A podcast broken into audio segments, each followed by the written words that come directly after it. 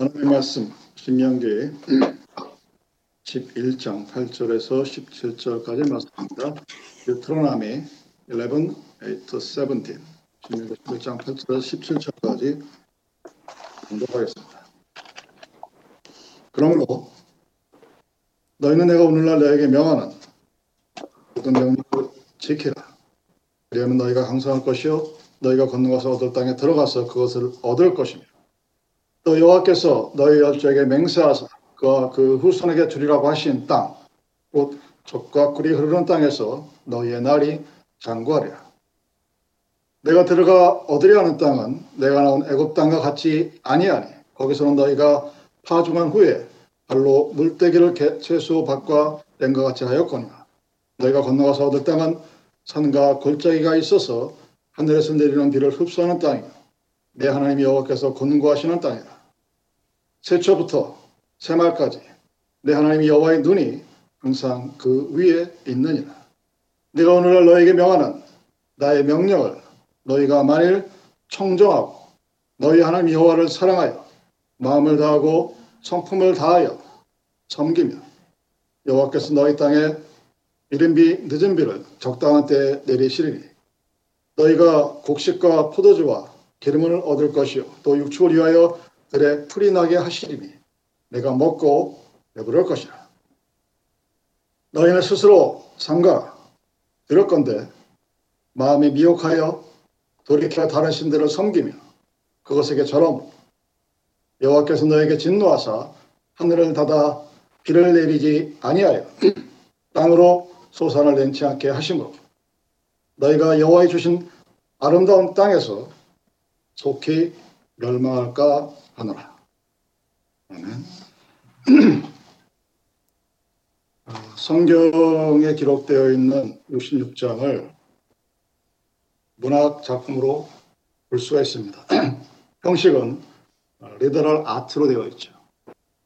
그리고 각기 다른 이 문학 형식은 그 독특한 폼을 통해서 꺼내는 컨텐츠를 우리들에게 보여주고 있습니다.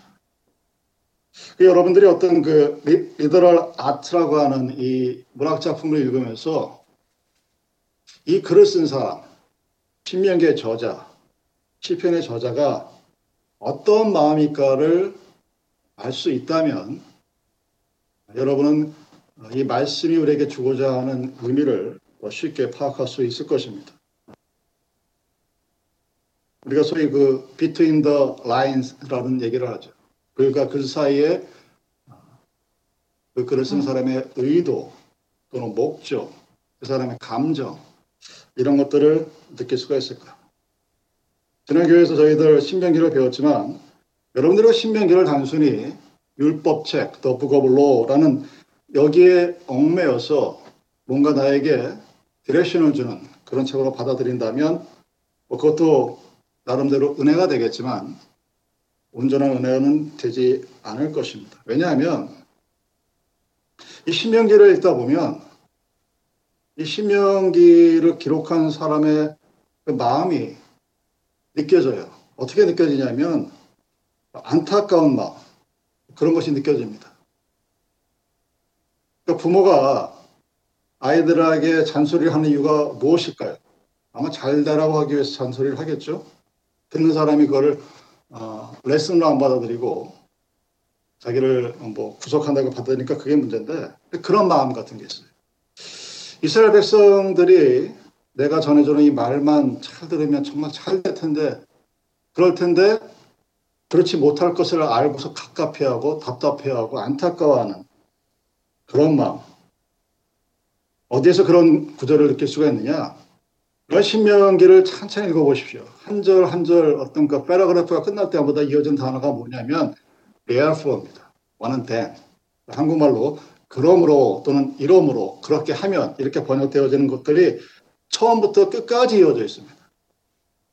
너희들이 내가 이렇게 한 대로 keep these words and you will be blessed. 그럼 너 복을 받을 것이다. 이게 끊임없이 대풀에서 반복이 돼요. 그 얘기는 뭐냐면 그렇지 않은 사람이 너무나 많다는 겁니다. 여러분들 분명히 명심해야 될 것은 하나님의 은혜는 어제는 내가 하나님의 은혜로 행복했었는데 오늘은 비가 와서 속상하고 depression에 걸리고 내일이 어떻게 될지 모른다. 여러분 그것은 은혜가 아니라 여러분의 감정일 뿐이에요. feeling이에요. emotional response일 뿐입니다. 하나님의 은혜는 forever, 영원히 가는 거예요. 하나님의 축복 또한 마찬가지로 영원히 가는 것입니다. 그리고 그 축복을 받는다는 의미는 어느 날 갑자기 내가 하나님 축복을 받아서 세상에 무엇이 이루어졌다가 어느 날 그것이 다 사라져버리는 그런 것을 의미하지 않아요. 하나님의 축복은 처음부터 끝까지 오늘 설교 제목처럼 세초부터 세미까지 항상 하나님이 눈이 나를 지키시는 그 축복 아래 있다는 겁니다. 그래서 현대 이 지상에 있는 교회를 다니는 사람 많은 사람들이 주님의 축복을 얘기하고 은혜를 얘기하지만 그 축복과 은혜를 템포러리로 받아들이는 사람들이 굉장히 많습니다. 여러분들이 집사라고 불리워지는 그 집사를 굳이 그 앞에 안수 집사 또는 서리 집사로 구분을 합니다. 안수 집사를 영어로 번역하면 permanent deacon이에요. 서리 집사는 temporary deacon입니다. 근데 우리는 착각을 해요. 한번 집사가 되면 영원한 집사의 것으로 착각을 합니다. 왜 그렇게 되지 못하느냐? 정말 한변 집사가 되면 하나님 앞에 충성스럽고 사랑스러운 종이 되지 못하느냐? 그리고 누구는 그 복을 받을 수 있느냐? 여러분 축복은 어제 왔다가 오늘 사라지고 내일 다시 회복되어지는 그것은 축복이 아닙니다. 그것은 여러분들이 그냥 바라는 어떤 세상의 것들이 반응하는 것 뿐이에요. 왜 그런지를 오늘 함께 알려, 알러 함께 알아보고자 합니다. 이 출애굽이라는 이 사막의 땅에서 가나안 땅에 들어왔다는 것은 예수를 믿어 구원으로 들어갔다는 것을 표현합니다. 그래서 여러분들에게 묻습니다. 여러분들은 지금 이 출애굽 중에 있는 즉 구원 받기 전에 광야 생활을 하는 성도들의 삶을 살아가는지 아니면 출애굽을 지나 가나안 땅에 들어가 다른 말로 구원 받아 하나님의 백성이 된 자의 삶으로 살아가는지 여러분 스스로 대답하시고 하나님께 응답받는 그런 시간이 되기를 바랍니다.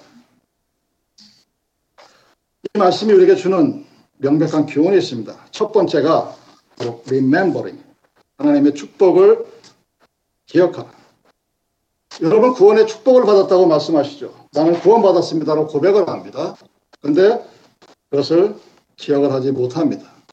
근데 하나님은 끊임없이 우리들에게 나의, 내가 너에게 줬던 구원의 은혜를 기억하고 기억하라고 합니다. 그러면 이스라엘이 신앙을 떠나가는 일은 절단코 일어나지 않습니다. 한번 구원의 은혜를 받은 자들이 하나님의 곁을 떠날 수가 없습니다. 만약 여러분들이 내가 구원의 은혜를 받았다고 고백했음에도 불구하고 어느 날 하나님과 멀어져 있는 모습을 발견한다면 그것은 여러분들이 받은 구원의 은혜가 아니라 여러분 스스로 그냥 만족하는 그 정도의 것에 불과합니다. 이스라엘이 가나안 땅에서 누리고 있는 축복이 어디서 왔느냐? 하나님의 은혜요. 하나님의 축복 때문이라는 사실을 기억하라는 겁니다. 주님의 권능으로 광야 40년 생활과 홍해의 기적과 만나의 기적과 반석의 기적이 일어났음을 너희들이 기억하라. 왜냐? 그것은 바로 하나님으로부터 온 축복이었기 때문입니다. 그것을 기억하는 사람들은 그 광야의 생활을 기억하는 사람들은 가나안 땅에서 항상 축복과 하나님의 기적에 대한 찬송, 감사의 생활을 쉬지 않게 되는 것입니다. 그런데 마치 오늘날 우리들의 모습처럼 이스라엘 백성들은 그 하나님의 축복을 그 역사를 잊어버리고 있었습니다. 여러분들이 구원의 은총을 받았다면 그 구원의 은총을 매일매일 기억해야 돼요. 만약 그것이 10년이 지나고 20년이 지나서 기억이 되지 않는다면 그 당시에 받았던 은혜는 가짜입니다. 오늘날 수없이 많은 이단이 나타나는 이유가 바로 거기에 있어요.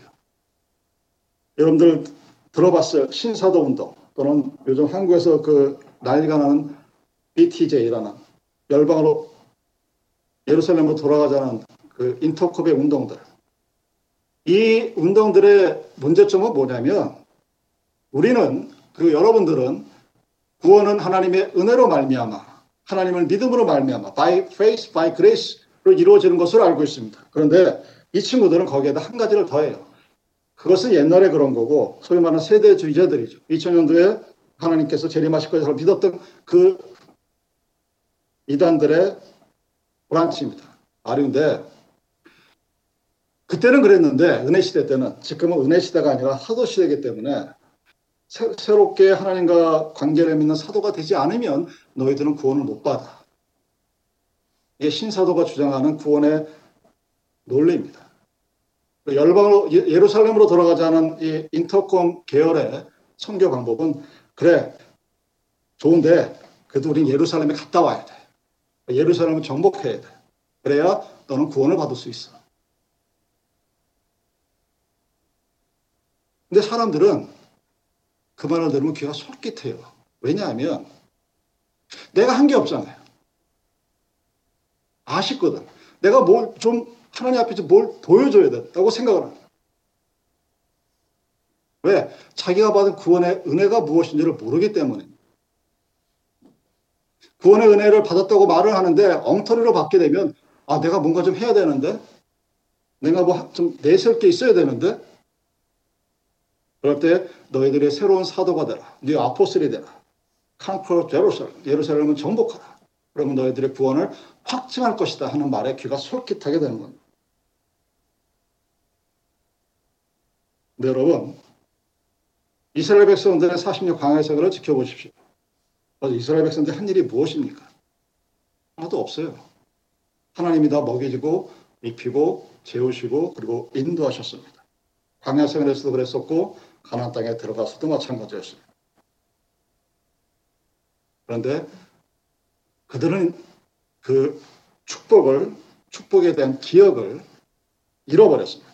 만약 여러분들이 오늘 하나님에 대한 믿음이 흔들린다는 느낌이 든다면 그것은 여러분들이 여러분이 받은 은혜의 어떤 과거를 오늘 잊어버리고 있기 때문에 아니 기억하고 있지 못하기 때문에 이루어지는 사람입니다. 그렇다면 그 사람은 아직 가나안 땅에 들어가 보지도 못한 다른 말로 구원 받지도 못한 방야 생활을 하고 있는 것입니다. 여러분 하나님을 믿는 믿음의 생활은 방야 생활을 거쳐 출애굽 시대를 거쳐 가나안 땅에 들어간 즉 구원이 완성되어지고 거기서 이루어지는 그 소망 가운데 이루어지는 삶입니다. 그 소망이 흔들림이 없는 이유는 하나님이 나에게 주신 축복, 하나님께서 나에게 주신 은혜, 하나님께서 나에게 베풀어 주신 권능을 내가 remembering, 기억하고 있을 때입니다. 왜 사람들이 교만해지느냐? 왜 사람들이 갑자기 집사가 되고 장로가 되고 목사가 되면 마치 자기가 하나님인 것이냐? 하나님의 교회를 쥐고 흔들라고 하느냐? 잊어버렸기 때문입니다. 내가 했던 것으로 생각해요. 내가 잘나서 공부 잘했고, 내가 잘나서 돈 많이 벌었고, 내가 잘나서 내 새끼들 잘 키우고, 내가 잘나서. 아니라고 하는데, 결과가 그 원인을 보여줍니다. 여러분들이 세상의 축복 때문에 그것을 잊어버렸다. 아니면 자신의 능력과 공로 때문에 그것을 잊어버렸다. 그렇게 하지 말라는 것입니다. 그것이 축복이 세초부터 세미까지 영원히 우리들과 함께하는 첫 번째 하나님의 간절한 안부의 말씀입니다. 자, 기억했어요. 하나님께서 나에게 주신 말씀, 그 은혜를 기억했으면 그 다음에는 말씀에 순종해야 합니다. obey, obedience. 왜 순종해야 되느냐? 지난 나의 삶을 돌아봤더니 내가 주님의 말씀에 순종하고 하나님의 은혜를 기억했을 때, 아, 나에게 이런 일들이 일어났구나. 나에게 이런 감사가 있었구나. 이런 찬양이 있었구나 하는 것을 기억했기 때문입니다. 이스라엘은 여러분 축복받은 민족이라고 합니다. 왜? 하나님이 선택하셨기 때문입니다. 젠타일로 불리어지는 소위 말하는 이방인들은 하나님이 선택한 백성 이외의 민족들입니다. 그것이 선택받아진 그 민족을 통하여 그 이방인들에게 하나님을 믿으면 어떤 일이 일어나는가 하는 것을 보여주는 하나의 사인으로 또는 시그널로 우리들에게 주어진 것입니다. 하나님이 그 자기가 선택한 백성들이 우리가 잘 알고 있는 출애굽기에서처럼 그 광야 생활에서 끊임없이 반역한 그 끊임없이 말씀을 거부하고 우상을 만들고 하나님께 대들고 있는 오늘날 우리들의 모습과 거의 다를 바 없는 그런 모습을 굳이 성경책에 기록해 놓은 이유는 그럼에도 불구하고 하나님이 그들을 포기하지 않았다는 사실입니다. 그러면 그럴수록 더욱더 안아주셨고 더욱더 끌어주셨고 더욱더 약속의 땅으로 들어가기를 소망하셨던 것입니다. 여러분들이 오늘의 믿음은 내가 잘나서 하나님을 잘 믿는 것이 아니라 하나님이 나를 사랑하셨기 때문에 착각하지 마시기를 바랍니다. 목사들도 마찬가지예요. 내가 만약 나의 삶의 인생에서 목사의 직분을 온전히 감당할 수 있다면, 있게 된다면 그것은 나의 믿음이 아니라 하나님이 나를 사랑하셨기 때문입니다. 그래서 계속해서 안아주시는 거예요. 보듬어 주시고 다듬어 주시는 겁니다.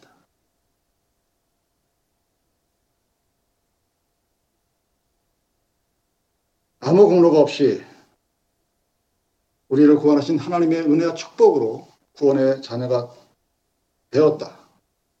그러면 그 구원의 백성은 하나님의 말씀에 순종할 수밖에 없습니다. 왜냐하면 왜 그 말씀에 순종하느냐?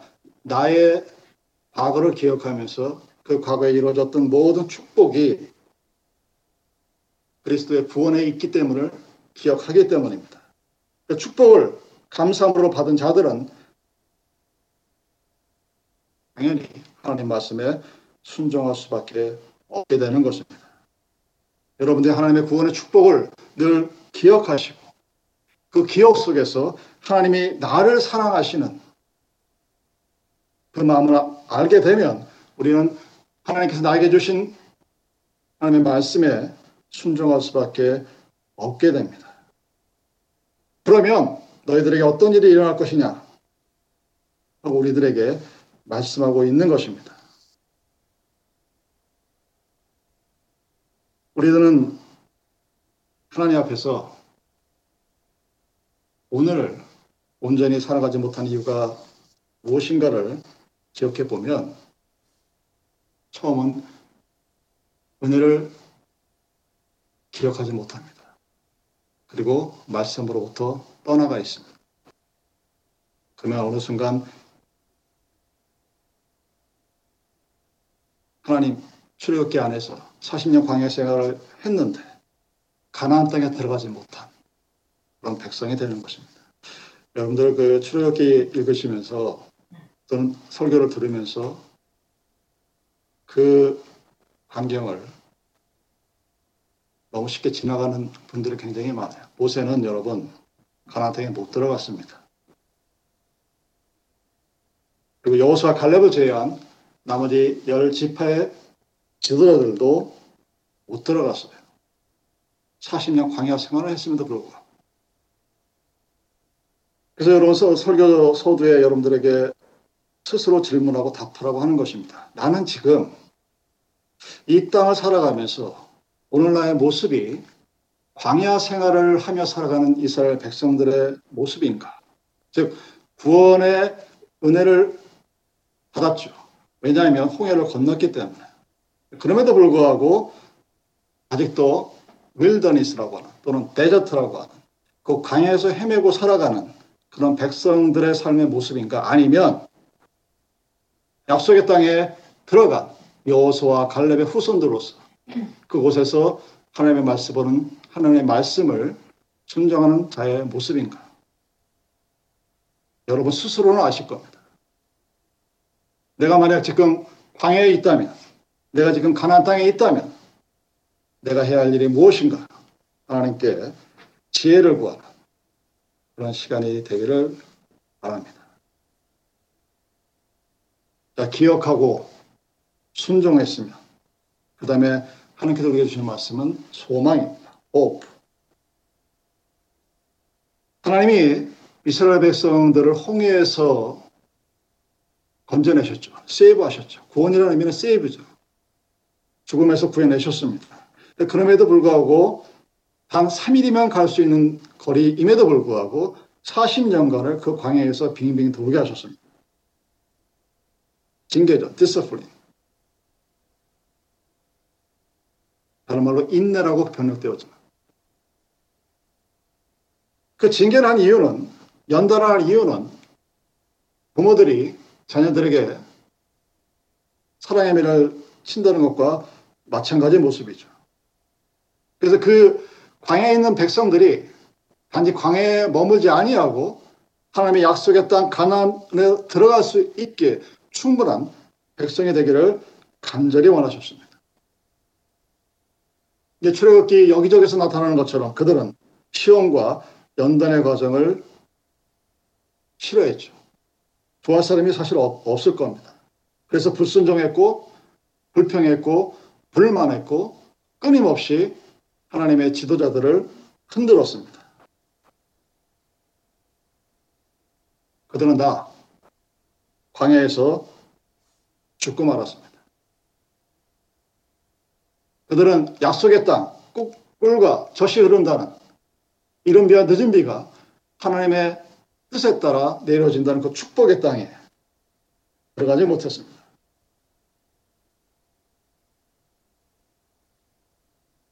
약속의 땅이라는 족각거리는 그 가나안 땅은 그 40년의 광야 생활을 묵묵히 견뎌내고 여호수와 갈렙이라는 올바른 영적 지도자를 따라간 백성들의 몫입니다.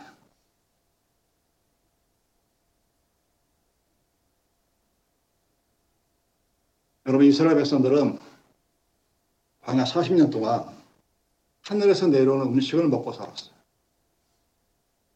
얼마나 대단한 기적인지 모릅니다. 땅의 소산물이 아니라 하늘에서 내려온 만나를 먹었다고 기록이 되어 있습니다. 대제사장이 기록한 세 가지 본문 중에 하나가 모세 지팡이와 율법책 그리고 만나입니다. 이것을 상징하는 의미가 분명히 있죠. 즉 광야 40년의 여정 동안 그들이 살아남을 수 있었던 이유는 오직 하나님으로 알미암아 살아갈 수 있었다는 것입니다. 여러분이 비록 내가 오늘 광야 생활을 한다 할지라도 그 광야에서 내가 살아갈 수 있었던 것은 또살수 있는 것은 하나님이 하늘로부터 만나를 우리에게 주셨기 때문에 우리의 영혼이 살 수 있었다는 사실입니다.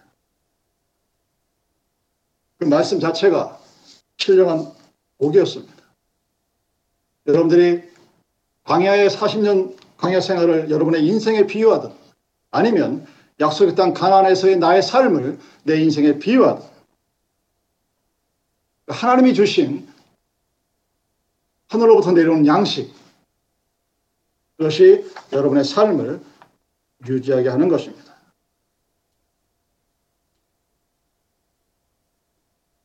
오늘날 우리는 가난을 소망합니다. 우리가 말하는 구원, 영생,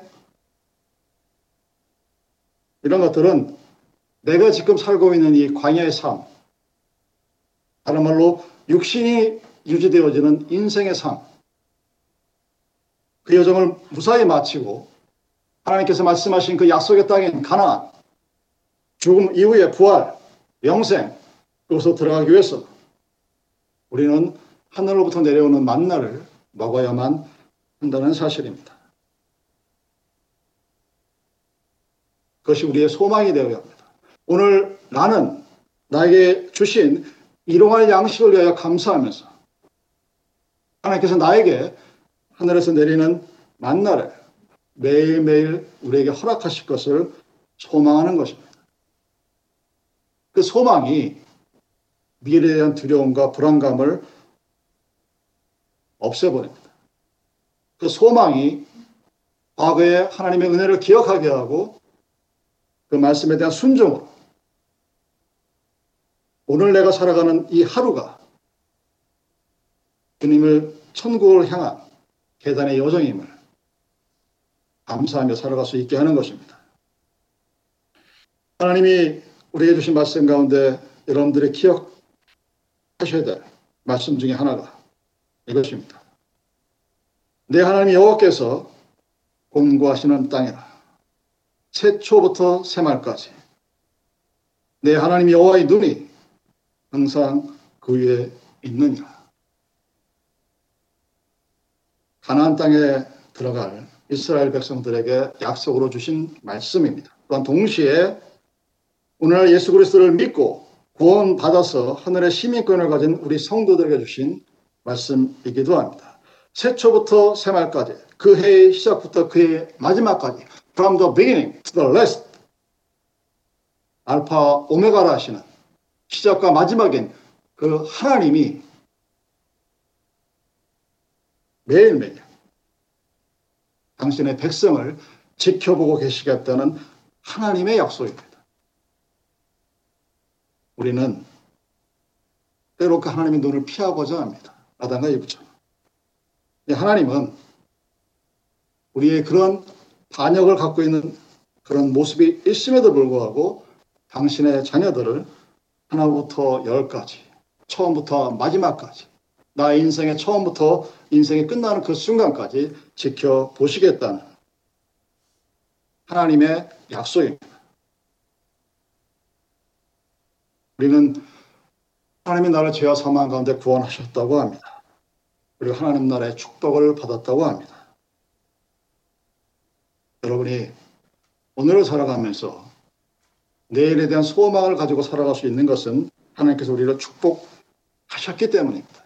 여러분이 하나님의 축복이 없다면 우리는 오늘을 살아가면서 내일에 대한 소망이 없습니다. 죽으면 끝날 인생, 오늘을 즐기자. 이게 오늘 현대를 지배하는 삶의 모습입니다. 여러분들이 주님께서 주시는 그 축복을 최초부터 새말까지 여러분의 인생의 처음부터 마지막까지 올해부터 내년까지 끝까지 받기 위해서는 이스라엘 백성들이 가나안 땅을 약속받고 광야에서 연단받고 하나님의 말씀으로 하나님의 만나로 그 삶을 이어간 것처럼 이 세상에서 내가 받은 하나님의 축복을 약속을 신앙을 여러분 스스로가 지켜 나가야 합니다. 나는 여러분 하나님이 여러분에게 하신 여러분에게 베푸신 축복을 기억하시기 바랍니다.